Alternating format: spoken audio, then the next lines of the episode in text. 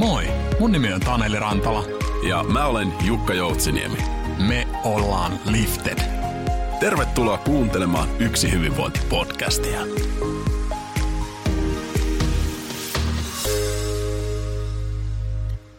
Ja tervetuloa Aurinkoisen Yksi hyvinvointi-podcastin pariin. Täällä ää, isän tänne Jukka Joutsiniemi ja tänään ilo ja kunnia saada mukaan podcastiin Amel Geili. Tervetuloa Amel.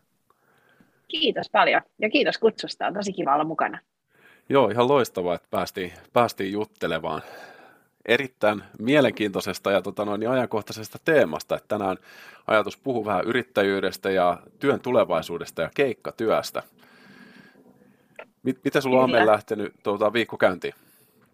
No kiitos erittäin hyvin. Tänään on, on voisi sanoa niin kuin ensimmäinen tämmöinen niin kuin kesän tuntuinen päivä, että ulkona on plus 19, niin, niin erittäin hyvin. Olen, olen ollut paljon ulkona ja, ja kerrankin tota, nauttinut auringonpaisteesta. Hienoa, ootko kesäihmisiä? Ehdottomasti, olen kyllä. Joo, on, must... on kiva, että on neljän vuoden aikaa, mutta kyllä, kyllä kesä mulla nousee niin kuin suosiksi.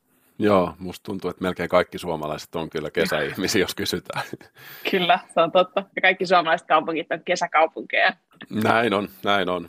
Joo, tämä on kiva vuoden aika, kun tuntuu, että ihmisillä on keskimääräistä enemmän vielä sille energiaa ja, ja iloa, iloa nyt. Mä oon, mä oon itse kyllä huomannut, että tää, tässä on semmoinen työelämän kannalta tämmöinen haaste, että tuntuu, että ainakin itsellä helpommin on illalla enemmän virtaa, joka sitten haastaa tätä perus niin kuin, unirutiinia ja nukkumaan menoa.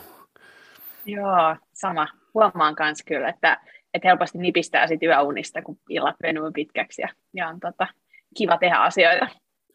Joo, se olisikin hauska, jos työelämässä olisi myös tämmöinen, ei olisi talvi- ja kesäaikaa, vaan normaalisti vaan tälleen niin kuin tavallaan päivän pituuden mukaan joustava, joustava työaika, että se mukautuisi niin. siihen. se on totta. Mutta hei Amel, olisi, olisi kiva äh, kuulla susta myös tota noin, niin, pikkasen lisää. Mähän, mähän sut tunnen jo meidän kauppakorkeakouluajoista, kun samaan aikaan opiskeltiin, mutta moni kuulija ei välttämättä tutustunut suhun vielä. Joo, eli tosiaan mä oon Amel Geili, äh, nykyään helsinkiläinen, alun perin espoolainen, ja on, on kauppatieteiden maisteriksi valmistunut ja, ja sitten valtiotieteiden maisteriksi. Eli mä oon ekonomia ja ekonomisti koulutukseltani, ja työuran aloitin sitten Nordealla, siellä olin, olin reilu viisi vuotta tota, yksityispankin puolella pääosin omaisuuden hoidossa, varainhoidon puolella. Ja sitten mä oon ollut sieltä viimeiset, tai sen jälkeen viimeiset neljä vuotta sitten Fibanilla. Ja Fiban on, on lyhenne Finnish Business Angels Networkista, eli yksityissijoittajien tota, järjestö, jossa meillä on jäseninä siis yksityishenkilöitä, jotka sitten sijoittaa startuppeihin ja tota, kasvuyrityksiin. Ja nyt tämmöinen niin viimeaikaisin ähm, äh, haen sanaa, onko se niin projekti vai saavutus vai, vai sivuhustle vai, vai mitä sanaa mä käytän, niin, niin on, on juuri tota, hiljattain valmistunut kirja aiheesta sitten keikkatyöstä ja, ja työn tulevaisuudesta, ja niin kuin työn elämä ja tulevaisuuden epätyypilliset työsuhteet Alman, Alman kustantamana, niin, niin se on ollut tämmöinen tota, viimeisen parin vuoden niin kuin iltaprojekti, voisi näin sanoa. Joo, se on kyllä inspiroivaa, että sul, sä saat niinku selkeästi paljon aikaa ja monta rautaa tulessa. Joo, mä oon ehkä sellainen ihminen, että mä tykkään, että sit kun tehdään, sit tehdään paljon ja, ja sitten kun ei tehdä, niin, niin sitten ei tehdä mitään. Et mä oon, mä oon semmoinen niin satalasissa välillä. Joo, miten sä päädyit ylipäätään niin kirjoittamaan keikkatyöhön liittyen kirja? Joo, se on, se on hyvä kysymys ja, ja mut kysytään siitä aika paljon, minkä, minkä ymmärrän ymmärrän hyvin, mutta se ehkä lähti siitä, että mä olin paljon huomannut töissä, kun mä paljon tutustun eri startuppeihin ja, ja arvioin niitä, on tuomaroimassa ja, ja käyn läpi pitch ja niin edelleen, miten tämä työelämä on, on just murroksessa ja miten monet esimerkiksi niin kuin yritysideat pohjautuu siihen, että luodaan vaikka alusta tai markkinapaikka ja ei palkatakaan henkilökuntaa, vaan, vaan palkataan keikkatyöntekijöitä ja, ja miten tota, laajemminkin taloudessa trendi on menossa enemmän siihen, että, että irta, työ irtaantuu työsuhteista. Vähän samalla tavalla kuin työ on nyt irtaantunut fyysisestä lokaatiosta, niin seuraavaksi irtaantuu työsuhteista. Ja, ja tämmöistä trendiä mä oon, mä oon havainnoinut ja itsekin seurannut, ja, ja sitten se ehkä tämä kirjaidea vähän niin kuin lähti siitä turhautumisesta, että etenkin mun mielestä Suomessa niin tämä, tämä dialogi kun puhutaan näistä alustatalouden keikkatyöntekijöistä, eli on se sitten Uber-kuski tai, tai Volt tai Foodora lähetti, niin, niin se keskustelu hirveän helposti tavallaan jää jumiutumaan semmoiseen väittelyyn, että onko ne yrittäjiä vai onko nämä työntekijöitä ja, ja kumpia ne pitäisi olla. Ja, ja se on ehkä aika mustavalkoista se keskustelu, että, että joko maalataan, että keikkatyö on niin kuin tulevaisuuden työelämän tämmöinen niin kuin iso renesanssi, tai sitten se on niin kuin kaiken pahan alkoja juuri. Ja sitten mä tätä asiaa paljon tutkin ja, ja ajattelin, että olisi kiva niin lähestyä tätä teemaa sillä että miettisi sitä vähän kattavammin. Että joo, mitä hyviä puolia tässä on, mitä, mitä haastavia puolia tässä on, mutta tavallaan hyväksyä se tosiasia, että ihan, ihan maailman talousfooruminkin mukaan niin, niin vuonna 2027 yli 60 prosenttia maailman työvoimasta on keikkatyön piirissä, jolloin tavallaan niin kuin hyväksyä se, että tähän suuntaan me tullaan menemään, joten mitä, mitä asioita tulisi huomioida. Ni, niin tämä oli niin kuin tämä mun semmoinen niin kuin, äh, kantava ajatus siinä. Ja sitten mä juttelin, juttelin tota, Alma Talentin kanssa ja, ja he olivat sitä mieltä, että, että vitsi, että tehdään tästä kirja, että, että laajennetaan keskustelua aiheesta – ja tota, sit, sit, nyt tässä ollaan. Joo, ihan loistavaa, tosi niin kuin mielenkiintoinen aihe ja allekirjoitan kyllä ihan täysin tuonne, että tuntuu, että on jäänyt aika pintapuoliseksi tuo keskustelu ja kaikki allekirjoittaa sen, että okei, että tänä päivänä niin kuin työsuhteet on lyhyempiä ja niin kuin yrityksillä on ylipäätään niin kuin iso työ saada ihmisiä sitoutumaan – ja, ja sitten tuntuu, että nähdään vasta tota noin, niin tota keikkatyötä enemmän silleen niin kuin ilmiönä just niin kuin Voltin ja Uberin kaltaisissa niin kuin toimijoissa, mutta sitä, että mitä se tulee tulevaisuudessa olemaan ja miten se tulee kehittymään, kuinka voimakas ilmiö tässä on ja mitä siellä on taustalla, niin ei ehkä ole käsitelty ihan tarpeeksi. Itseänikin kiinnostaa oppia tästä kyllä lisää. Joo, joo. Minkälainen sulla oli sitten tulokulma tähän ilmiöön ää, tässä kirjassa? Joo. Ähm, no se, mihin mä loput päädyin, siinä oli, oli tietysti muutama, muutamakin eri, eri tapa, miten me lähdettiin sitä niin sisällysluettelua rakentamaan, mutta se, mihin, mihin lopulta päädyin, niin, niin se tavallaan koko kirjan rakenne mukailee ihmisen elinkaarta. Eli alkaen siitä, kun, kun on, on lapsia, teini-ikäinen opiskelija, sit siitä niin kuin työuran keskivaiheiden kautta eläkeläisyyteen – ja, ja lähestyä tavallaan, mitä eroja siinä on olla vaikka keikkatyöntekijä, jossa olet opiskelija versus jossa oletkin vaikka keskellä, keskellä uraa tai eläkeläinen. Tai sitten tota, kirjan loppuun me otettiin myös tämmöisiä sit niinku väliaikoja, eli, eli sitten jos olet vaikka osatyökykyinen tai maahanmuuttaja tai tota, äm, niin pienten lasten vanhempi, että mitä tavallaan eri asioita täytyisi huomioida siinä niin eri elämänvaiheessa koska eihän, eihän me kukaan, kun elämä muuttuu ja elämäntilanteet muuttuu, niin myös tavallaan mitä pystyy antaa työmarkkinoille, niin, niin on erilainen. Mitä oli niin kuin yksi tämmöinen johtava teema siellä kirjassa, että, että tarkastellaan näitä, näitä eri niin kuin ihmisen elämäntilanteesta lähtöisesti. Mutta sitten muuten niin, niin se fokus on kyllä isosti tuossa kirjassa niin, niin alustataloudessa ja nimenomaan tämmöisissä digitaalisissa alustoissa. Että kyllähän jos mietitään niin kuin keikkatyön historiaa, niin, niin periaatteessa keikkatyöntekijöitähän on ollut aina ihan alkaen jostain niin kuin maatilalla olevista niin kuin, tota, keikkatyöntekijöistä, jotka tulee niin kuin tiettyjä tota, kylvön vaiheita auttamaan tai näin. Mutta tässä kirjassa keskitytään niin kuin enemmän tavallaan tähän nyky, nykydigitaaliseen alustan tuomaan ilmiöön. Joo, toi on ihan mielenkiintoista niin määritellä kanssa, että mitä keikkatyö siinä mielessä on. Et en tiedä, oliko sinulla määritelmää siinä sinänsä tälle ilmiölle.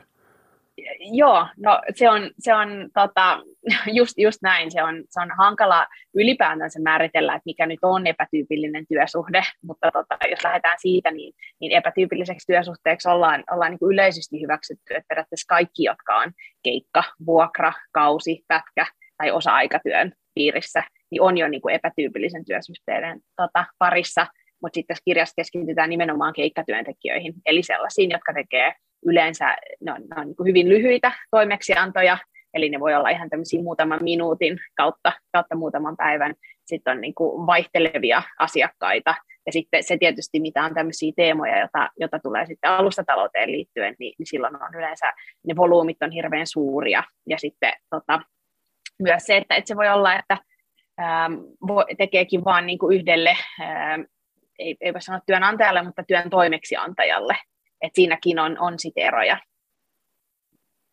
Joo, toi on tosi mielenkiintoista ja muutenkin huomaa, että tämmöinen niin kuin yrittäjyys siinä mielessä, mikroyrittäjyys myös, niin joka sinänsä aika usein liittyy just tähän keikkatyöhön, että tekee moneen paikkaan sitä mikroyrittäjyyttä, niin sekin on niin kuin vahvasti kasvussa ilmiönä tällä hetkellä, ja Kyllä, muutoksessa. on, on, joo. Ja se, mikä on ehkä mielenkiintoista huomata niin kuin, keikkatyöhön ja, ja sen tuomiin mahdollisuuksiin liittyen, niin, niin se, mitä, mitä tämä kirjaa kirjoittaessa tuli ilmi, mitä tutkimukset näyttää, että jos jaetaan tavallaan ihmisten taidot kahteen, että on sellaisia, jotka englanniksi puhutaan, että sinulla voi olla scarce skills, eli tällaisia niin kuin harvalla omaavia taitoja, että esimerkkinä vaikka graafinen suunnittelija tai, tai graafikko, ja sitten on tämmöisiä niin kuin, ähm, ei, ei harvassa olevia taitoja, kuten vaikka autolla ajaminen, polkupyörällä ajaminen, jos toimit vaikka lähettinä, ää, niin, niin siinä äh, tavallaan on, on huomattu tutkimusten mukaan ja, ja datasta, että nämä esimerkiksi keikkatyö ja mikroyrittäjyys, niin, niin ne eroaa siinä, että jos sulla on tämmöisiä ähm, scar skills, niin sun äh, niin kun ansaintamahdollisuudet ja myös tavallaan uralla etenemismahdollisuudet voi kasvaa niin eksponentiaalisesti, jos sä teet niitä itse keikkojen kautta versus palkkatyössä. Kun sitten taas nämä ihmiset, joilla ei ole näitä tota, ähm, harvoilla, ha, harvoja omaavia taitoja, niin heillä taas heidän työolot huononevat, kun he hyppäävät pois tavallaan palkkatyöstä tai eivät pääse palkkatöihin, vaan tekevät sitten mikroyrittäjänä tai tota, tota, toiminimiyrittäjänä tai kevytyrittäjänä. Eli siinä on myös tämmöinen mielenkiintoinen ero, että jollekinhan ja joissain tilanteissa niin, niin eihän kaikki enää haluakaan työsuhdetta. Että osahan oikein pyrkii siihen, että, että mä haluan tehdä keikkoja ja itse valita mun, mun asiakkaat ja, ja missä teen ja miten teen. Ja he on tavallaan niin kuin tämän uuden ilmiön ns. voittajia, mutta sitten meillä on niin kuin valtava määrä ihmisiä, jotka taas niin kuin he, he häviävät tässä murroksessa. Ja sitten kun me puhutaan keikkatyöstä ja, ja tästä ilmiöstä, niin sitten meidän tarvitsisi täytyisi niinku ymmärtää ja myös käsittää se, että, että tämä muutos ei kohtele kaikki ihmisiä samalla tavalla.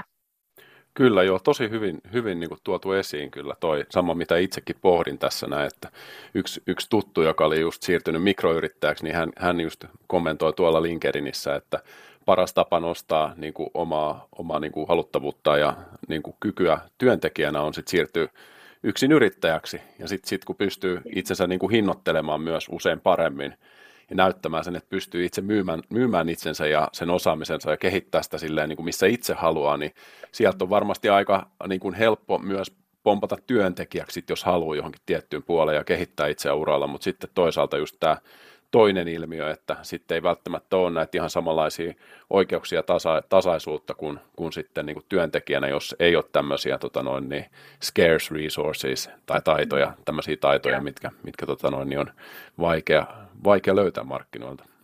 Joo, just näin, just näin. Tuommoisia esimerkkejä on paljon, jolla, jolla on oikeasti niin kuin, ähm, tavallaan hieno, hieno omakohtainen tarina, mitä kertoo, mutta toikin, on, toikin oli mielenkiintoinen toi, minkä sanoit, että sit voi, voi myös pompata takaisin työntekijäksi. Ja nimenomaan toi on, toi on yksi näkökulma, miten, miten äh, tässä kirjassakin käsittelen, että, että tulevaisuuden työelämä onkin just tollaista, että välillä on keikkatöissä ja välillä on sitten ehkä työsuhteessa, välillä taas sitten hyppää yrittäjäksi ja niin edelleen, että, että sekin ihmisen rooli ei ole niin fiksattu kuin se, mihin me ollaan totuttu työelämässä, että joku on jotain ja sitten se on aina sitä ja sitten se on sitä kokoaikaisesti.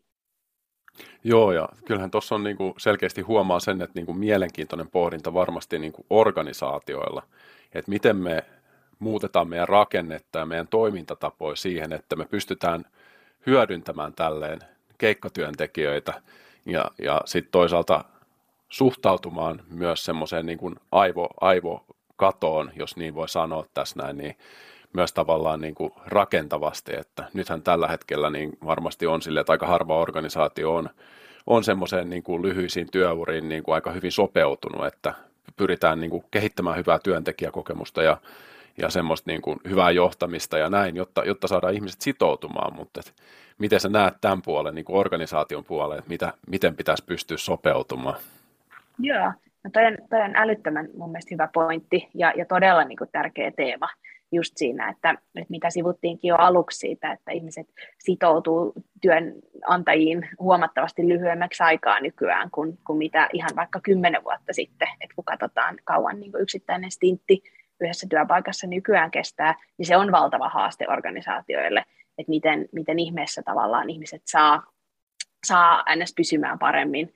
Mutta sitten tota, siinä, että, että onko, onko ratkaisu sitten, että joissain tilanteissa niin, niin täytyy miettiä luovemmin, että täytyykö jossain tilanteessa sitten kaikki palkata NS-työntekijäksi, vai onko jossain tilanteessa, jossa tota, voisikin olla sitten äh, niin kuin helpompi hyödyntää tämmöisiä, tämmöisiä tota, keikkatyöntekijöitä tai, tai ulkopuolisia palveluita, ehkä jopa niin kuin joustavammin kuin miten ollaan totuttu. Et kyllähän jo pitkään ollaan, ollaan yrityksissä totuttu ostamaan ulkopuolelta tiettyä apua, konsulttiapua tai mitä vaan, mutta tämmöistä niin kuin hyvin, hyvinkin niin kuin, äh, enemmän mikrotyyppistä ää, mm. apua mutta sitten myös on, on paljon ihmisiä, jotka, jotka haluaa olla työsuhteessa ja paljon semmoisia niin työrooleja, joita just ei kannata ulkoistaa, niin silloinhan tietysti ne, ne vastaukset organisaatiollahan on ihan erilaisia. Et silloin ne on nimenomaan, nimenomaan näitä, mitä nostit, että hyvää johtavu, johtajuutta ja, ja varmasti niin kuin hyvää joustavuutta. Että sitähän niin kuin pandemian jälkeisessä työ, työelämässä niin, niin ihmiset kaipaa yli kaiken. Joo, en tiedä tuleeko sulle mieleen niin kuin esimerkkejä, mutta ajatuksena tästä tulee, että tämähän on semmoinen potentiaalinen kilpailuetu kansyrityksille jatkossa, että myös tämmöisissä niin kuin aloissa, missä sitten hyödynnet, hyödynnettäisiin enemmän sitten niin kuin resurssina tämmöistä ää, tiettyjä niin kuin aika spesifejä taitoja omaavia työntekijöitä, jotka oltaisikin sitten niin semmoisen joustavalla otteella siinä, että voidaan hyödyntää keikkotyöntekijöitä, meillä voi hyvin olla puoli vuotta ihminen tai kaksi vuotta, että tavallaan saataisiin se niin kuin mallit ja se organisaatio toimimaan silleen sen joustavan työvoiman saatavuuden pohjalta. Et en tiedä, onko sulle tullut vastaan tämmöisiä, mutta tulee mieleen, kun nyt kilpaillaan tosi paljon kuitenkin työntekijöistä, että tässä on varmasti semmoinen, mitä tullaan niin kuin paljon pohtimaan tulevaisuudessa. Joo, kyllä, kyllä nyt, nyt on nimenomaan, mitä, mitä on paljon jutellut ja, ja kuullut ja, ja lukenut, niin, niin monissa tota, tilanteissa niin, niin työntekijän markkinat, että on, on oikeasti tota, erittäin vaikea löytää hyviä ja, ja kokeneita sitoutuneita työntekijöitä joissain tilanteissa, niin, niin, niin se on ehdottomasti yksi semmoinen niin kuin kilpailuvaltti, tämä joustavuus, ja sitten ehkä se, mitä ei ole vielä hirveästi sivuttu, mutta mitä, mitä tuossa kirjassa on myös niin kuin isona teemana, on, on tämä tavallaan monityömalli, että etenkin, no paljon löytyy Jenkeistä etenkin tutkimuksia ja, ja sitten tämmöisiä niin case storyja, mutta, mutta on niitä jo yleistynyt niin kuin globaalisti muuallakin, että ihminen ei ole enää vaikka vain arkkitehti, vaan se voi olla arkkitehti, DJ, surfinopettaja. Niin, niin se, mihin me, me ei olla totuttu vielä niin tollasiin. Toi oli tämmöinen ehkä Mun mielestä aika hieno esimerkki. Varmaan sellainenkin löytyy jo, jo, jo jostain, mutta tota, mutta et, et sekin, että et työnantajien ja organisaation on ehkä hyvä tunnistaa se, että et kun tulee vaikka uusia talentteja sisään, niin moni ei halua olla vaikka vaan projektijohtaja, vaan ne haluaa tulla projektijohtajaksi, mutta sitten ne haluaa myös sen vapauden, että ne voi vapaa-ajalla vaikka olla hortonomi ja somevaikuttaja. Että tavallaan tämmöisen niin kuin mahdollistaminen ja tunnistaminen, että tota, et, et se on ihan, ihan niin kuin enenevissä määrin työtä, työn tulevaisuutta.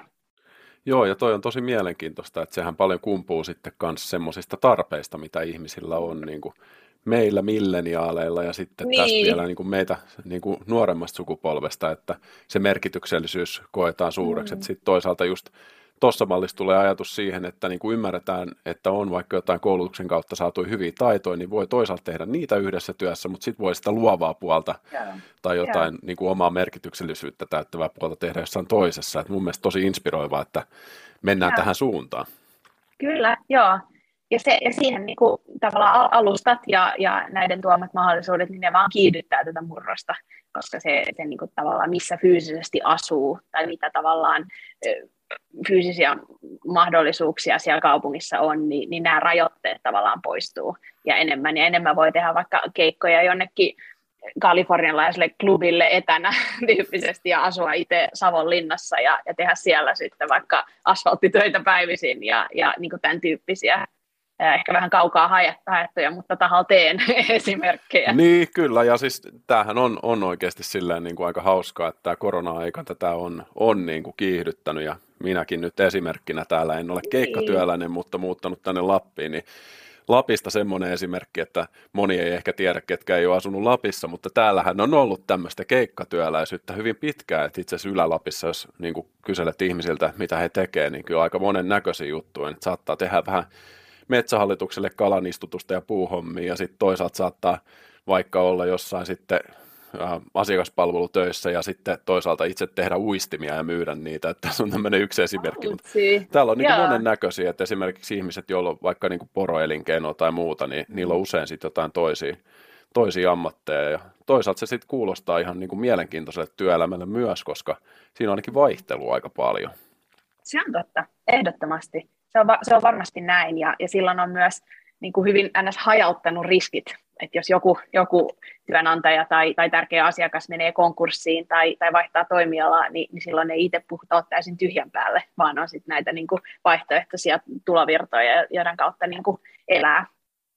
Mutta joo, toi on kyllä ehkä niinku se niinku yksi mielenkiintoinen näkökulma tosiaan toi kanssa, että, että miten niinku meidän työntekijöinä tai ylipäätään niinku ihmiset, ketkä on niinku normityöntekijöinä vaikka asiantuntijatyön tehtävissä, niin miten niin kuin kannattaisi sopeuttaa sitä omaa ajattelumallia ja niin kuin, niin nähdä se mahdollisuuksien horisontti myös siinä niin kuin keikkatyön kannalta. Että varmasti moni ihminen, ketkä on ollut pidempään sit yhdessä organisaatiossa, niin kokee, että haluaisi ehkä tehdä jotain muuta, mutta ei ole sit välttämättä sitä niin kuin rohkeutta tai sitten niin kuin halua, halua lähteä tekemään muuta, mutta voi olla, että tulevaisuus edellyttää myös sitä oman ajattelumallin ja toimintamallin muutosta hieman. Kyllä, kyllä mä uskoisin myös näin. Että toki niin, jos joku on, on tyytyväinen omaan, omaan nykytilanteeseen, niin, niin varmasti ei ole kiire niin kuin, korjata jotain, mitä ei ole rikki, mutta, tota, mutta siinä mielessä mä uskon, että työelämä jo tänä päivänä niin kuin vaatii semmoista jatkuvaa kehittämistä ja itsensä tota, kehittämistä ja uusien asioiden opettelua, niin siinä onkin ehkä semmoinen, niin kuin, voi olla ajattelun paikka tai reflektion paikka monelle, että sen sijaan, että hei, että mä syvä opiskelen nyt lisää tätä yhtä asiaa, missä mä oon tosi hyvä, niin mä, mä opettelenkin muutamia muita asioita ja just tavallaan, niin kuin sanoit, niin laajennan sitä omaa, omaa mahdollisuuksien kenttää. Oliko siellä mitään asioita, sit, kun sä teet tutkimustyötä tähän sun kirjan kirjoitusprosessiin liittyen, mitkä tuli sille niin kuin yllätyksinä tai, tai semmoisia niin kuin, omia highlightteja sen, niin kuin tutkimus, sen tutkimuksen kautta kirjoitusprosessin osalta? Mm.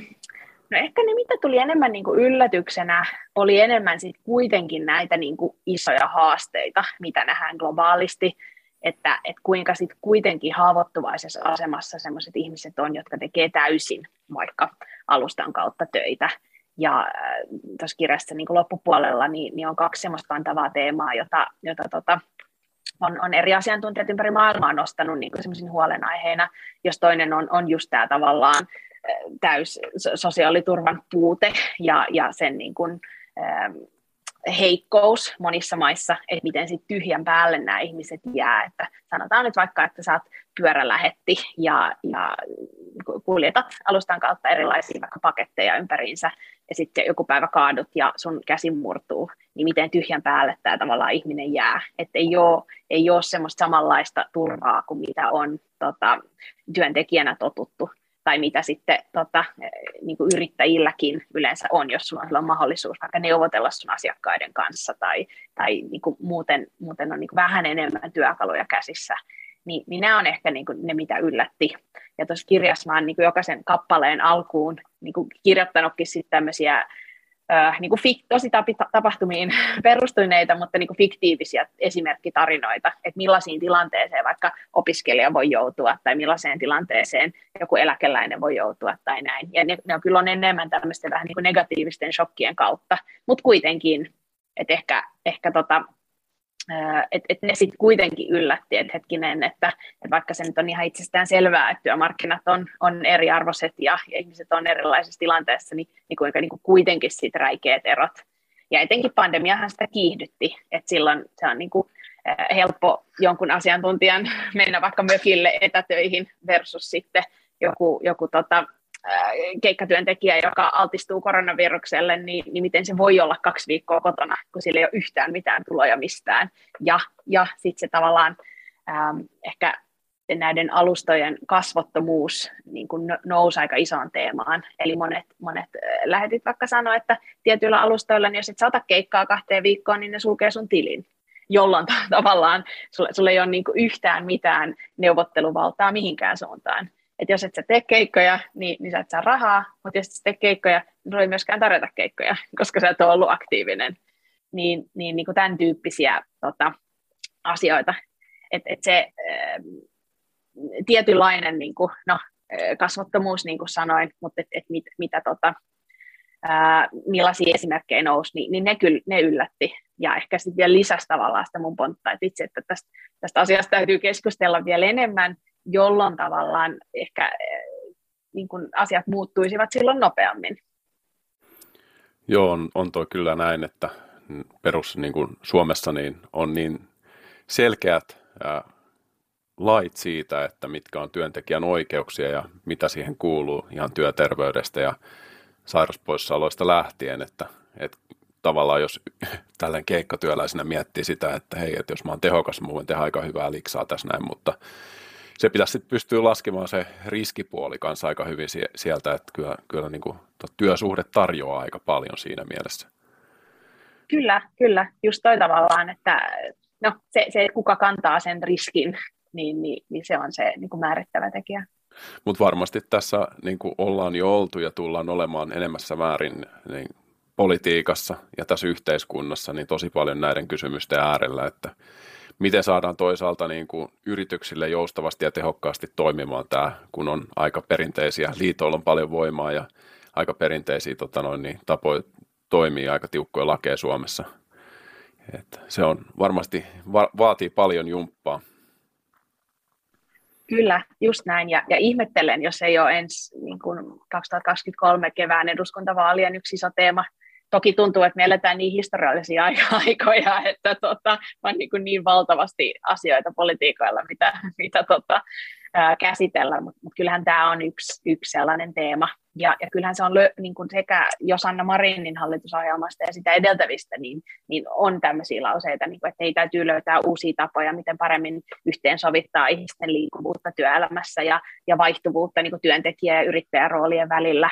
Mutta, tota, mutta ei näitä asioita kuitenkin hirveästi tai la, melkein lainkaan ehditty niin kuin, edistää. Että et se, mikä on niin kuin ennemmin nähtävillä, niin, niin jopa EU-tasolla, EUkin on herännyt tähän ja, ja he, heiltäkin on tullut niin kuin omia ehdotuksia tähän, miten, miten niin kuin keikkatyöntekijöitä tulisi, tulisi luokitella, Mutta et, et siellä oli yksi mielenkiintoinen statistiikka, joka oli about sitä luokkaa, että pelkästään EU-alueella on käyty niin kuin satoja, ellei, ellei tuhat oikeustaistelua siitä, että mikä on keikkatyöntekijöiden asema, niin ne on aina niin kuin yrityskohtaisia, että joku yritys haastetaan oikeuteen niin, niin sekin on niin kuin ihan, ihan älytöntä tämmöistä niin kuin resurssien tuhlausta ja, ja myös niin kuin lyhytkatseista, että sen sijaan, että, että okei, nyt, nyt tehdään tämmöinen niin kuin isompi uudistus, joka, joka kattaa sitten kaikki, niin, niin sen sijaan taistellaan niin kuin yritys- ja päätöskohtaisesti. Kyllä. Joo, ja jos nyt oli niin kuin viimeaikaisia tilastoja, että Suomessa on 100 000 ihmistä, jonka ei kannata ottaa vastaan oikeasti työtä, että tämmöinen verokiila-ongelma, niin tässä on varmasti paljon, voisi olla semmoisia ratkaisumahdollisuuksia kanssa, esimerkiksi tämän keikkotyön kautta, että oikeasti sitä työtä on kuitenkin tarjolla aika paljon, että tuossa on varmasti semmoinen yksi aika iso teema, mikä pitäisi saada kuntoon. Kyllä, kyllä. Toi on tosi hyvä pointti. Ja siinäkin on just niin kuin valtava ero, että jos niin kuin ihmisen näkökulmasta, jos mietitään, että joku on ollut vaikka useita vuosia työkyvyttömänä ja, ja yrittää ja, ja pystyisi nyt palata työelämän piiriin, niin, niin se, että voisiko aloittaa vaikka tekemällä muutamia keikkoja versus, että, että oletetaan, että pystyisi heti tehdä tyypillisessä työsuhteessa joka päivä kahdeksan tuntia, niin, niin sehän on ihan, ihan tavallaan, voi olla mahdoton askel jollekin, niin, niin siinä olisi valtavasti tämmöisiä mahdollisuuksia, mutta et, et ne ei niin kuin nykymuodossaan ole, ole mahdollista. Joo, ja varmasti niin yksi mielenkiintoinen näkökulma, mitä vähän sivuttiinkin, oli just tuo, että miten organisaatiot voi, voi niin kuin sopeutua tähän näin, että kyllä se esimerkiksi, jos tai johtamista miettii, niin aika erityyppistä johtamista vaatii varmasti tämmöinen, kun on ää, vähän löyhempi sidos näihin työntekijöihin ja, ja pitää saada sitten toimimaan kuitenkin sujuvasti organisaatio siellä on paljon opittavaa myös näitä niin kuin suomalaiset esimerkiksi Voltilta, myös muissa organisaatioissa näistä. Kyllä, kyllä, se on just näin. Se on just näin. Se on ihan eri asia johtaa ja, ja motivoida ja valvoakin ihmisiä, jotka on työsuhteessa tai, tai ei ole työsuhteessa. Mut miten sä näet nyt, niin kuin sanoitkin tuossa, että oletat, että on niin kuin yksi isompia vaaliteemoja tuossa ensi kevään eduskuntavaaleissa ja muuta, niin miten sä näet, että tämä tulee niin kuin vaikuttamaan Suomessa seuraavien vuosien aikana? No mitä mä haluaisin, haluaisin nähdä on, on se, että, että nimenomaan tämä, tämä keskustelu nähtäisi vähän niin kuin holistisemmin, että, että päästäisiin siitä, että, että kiistellään, että, että onko, onko hyvä vai paha ja onko yritys hyvä vai paha ja mitä, mitä niin kuin, ää, nyt pitäisi tehdä yrityskohtaisesti, niin, niin siihen niin kuin kokonais, kokonaisvaltaisempaan keskusteluun, että hei, että, että on ihmisiä, jotka on, on eri rooleissa ja, ja ne voi olla samanaikaisesti ja silloin heillä pitää niin kuin hyvin sujuvasti olla niin kuin selkeänä, että, että millainen heidän sosiaaliturva on, miten heidän eläkkeet kertyy, mitä, mitä tota, eri, erinäisissä vaikka sairastilanteissa tapahtuu mutta se, mikä mä myös tietysti haluaisin nähdä, on, että ne, jotka tällä hetkellä elää keikkatyöntekijöinä, ja hän on valtaosin silloin kevyt yrittäjiä, jos ne tekee näiden alustojen kautta keikkaa, niin myös, että heidän mahdollisuuksia parannettaisiin.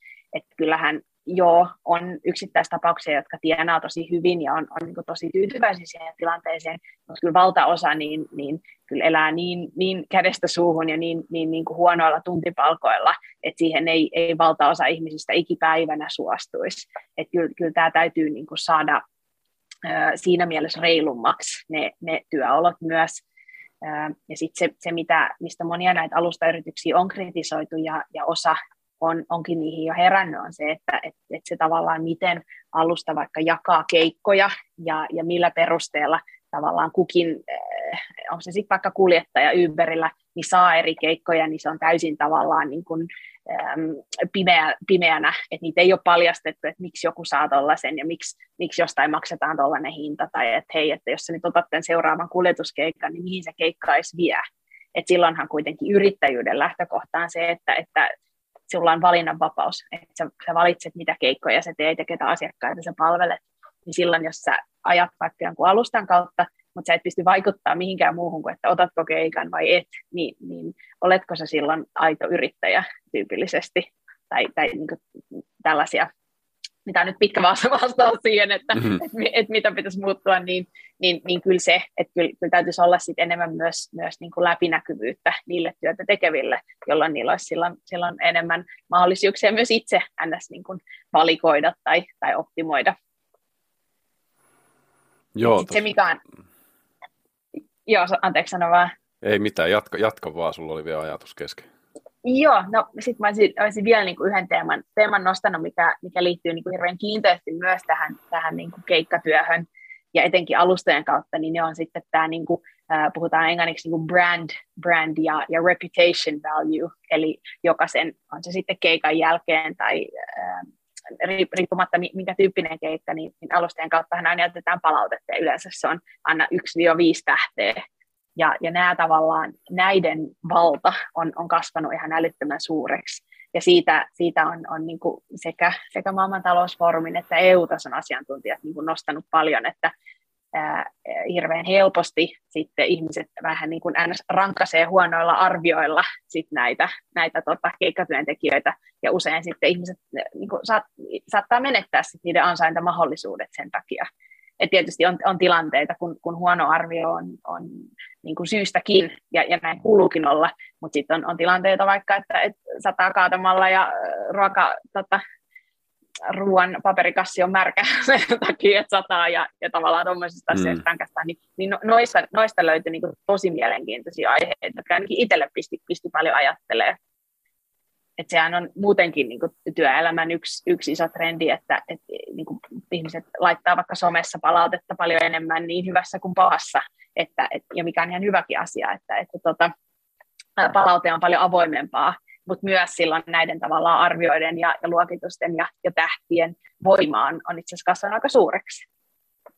Joo, on se kyllä ihan totta, aika tavallaan niin kuin julma maailma siinä mielessä, että ehkä vähän niin kuin enemmän sitä, että esimerkiksi niin kuin Jenkeissähän nämä niin kuin työntekijäsuoja on paljon heikompi, ja siellä on ehkä totuttu vähän tämmöiseen enemmän rahakeskeiseen ja tiukkaan maailmaan, niin tämä on iso mullistus etenkin meillä täällä Pohjoismaissa. Joo, kyllä, kyllä. Se on just näin.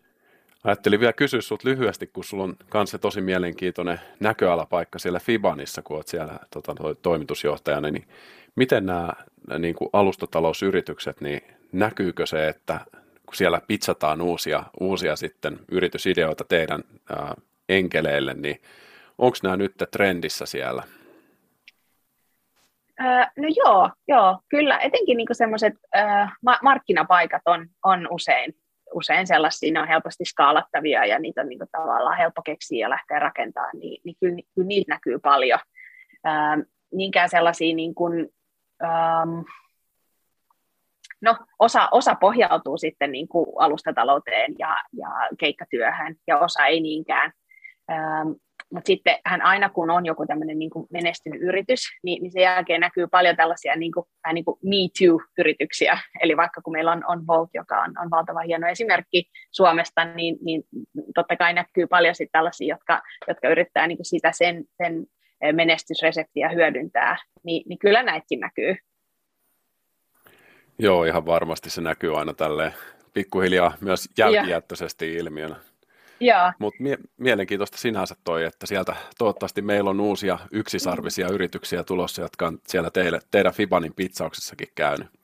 Joo, kyllä. Ja täytyy nostaa hattua kyllä suomalaisille yrittäjille, että ihan, ihan mielettömän sisukkaita ja, ja upeita niin kuin ideoita ja yritys, yrityksen alkuja näkyy. Ja hyvin erilaisia toimialoita, että, että kyllä on, on paljon mielenkiintoisia firmoja. Joo, kyllä mä itse uskon vahvasti siihen, että, että suomalainen yrittäjyys menee, menee eteenpäin ja on niin kuin ihan keskeinen tekijä siinä, että voidaan ylläpitää tätä hyvinvointivaltiota jatkossakin täällä. Joo, kyllä, kyllä. Et ehkä vielä jos miettii niin työelämän trendejä laajemmin ja, ja startuppeja, mitä, mitä pohdin, niin, niin siellä näkyy kyllä niin kuin etenkin tämä tavallaan työn irtaantuminen lokaatiosta. Et se on niin kuin ihan tyypillistä, että jos katsoo vaikka perustajatiimiä, niin ne voi olla niin kuin eri, hyvinkin niin kuin eri lokaatioista ja, ja silti tavallaan on pystynyt rakentamaan vaikka hyvin, hyvin niin kuin lupaavankin yrityksen alun tapaamatta tyyliin kertaakaan toisiaan fyysisesti. Ni, niin sekin on tämmöinen mielenkiintoinen niin kuin murros. Toi on todella, todella mielenkiintoinen murros kyllä ja, ja niin ihan sama, samalla lailla niin kuin tavallaan toivoo, että näkee vielä enemmän sitä sitten, että suomalaiset yritykset hyödyntää tätä mahdollisuutta rekrytoida ihmisiä niin kuin paikasta riippumatta, että nythän niin kuin maailmalla sitä talentti on, varsinkin jos miettii vaikka niin kuin samaa aikavyöhykettä, niin plus minus kaksi tuntia, niin on meilläkin Euroopassa ja ihan niin kuin vaikka Afrikassa tuossa, niin aika paljon talenttia mahdollista rekrytoida Suomen ulkopuolelta. Kyllä, se on totta. Ja mutta hei, ja kiitos mielenkiintoisista pointeista tähän tota keikkatyöhön liittyen. Mulla olisi vielä muutama tämmöinen vakiokysymys, mitä me kysytään yeah. aina tässä podcastissa tähän loppuun. Niin ensimmäinen olisi se, että mikä, minkä heittäisit itsellesi vinkiksi kymmenen vuotta nuoremmalle Amelille? Äh, joo, tämä on tota, hyvä kysymys. Kyllä mun tulee ekana mieleen vaan, että, että, että murehdi vähemmän, miltä asiat näyttää CVssä.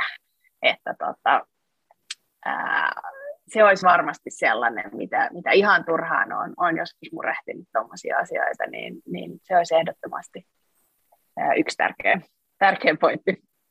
Joo, ja aika hyvä silleen tavallaan niin kuin aasinsiltana myös tähän keikkatyöteemaan. Niin, kyllä, kyllä. Ja varmasti tulee korostumaan tulevaisuudessa, että ne on ne taidot eikä se CV, millä on mm. merkitystä. Miten sitten tota, toinen tämmöinen peruskysymys meillä on ollut, että mikä on semmoinen päivittäin toistuva hyvinvoinnin tapa elämässä, mistä sä haluaisit pitää jatkostakin kiinni? Hmm. No ainakin se, että mä juon tosi paljon vettä joka päivä.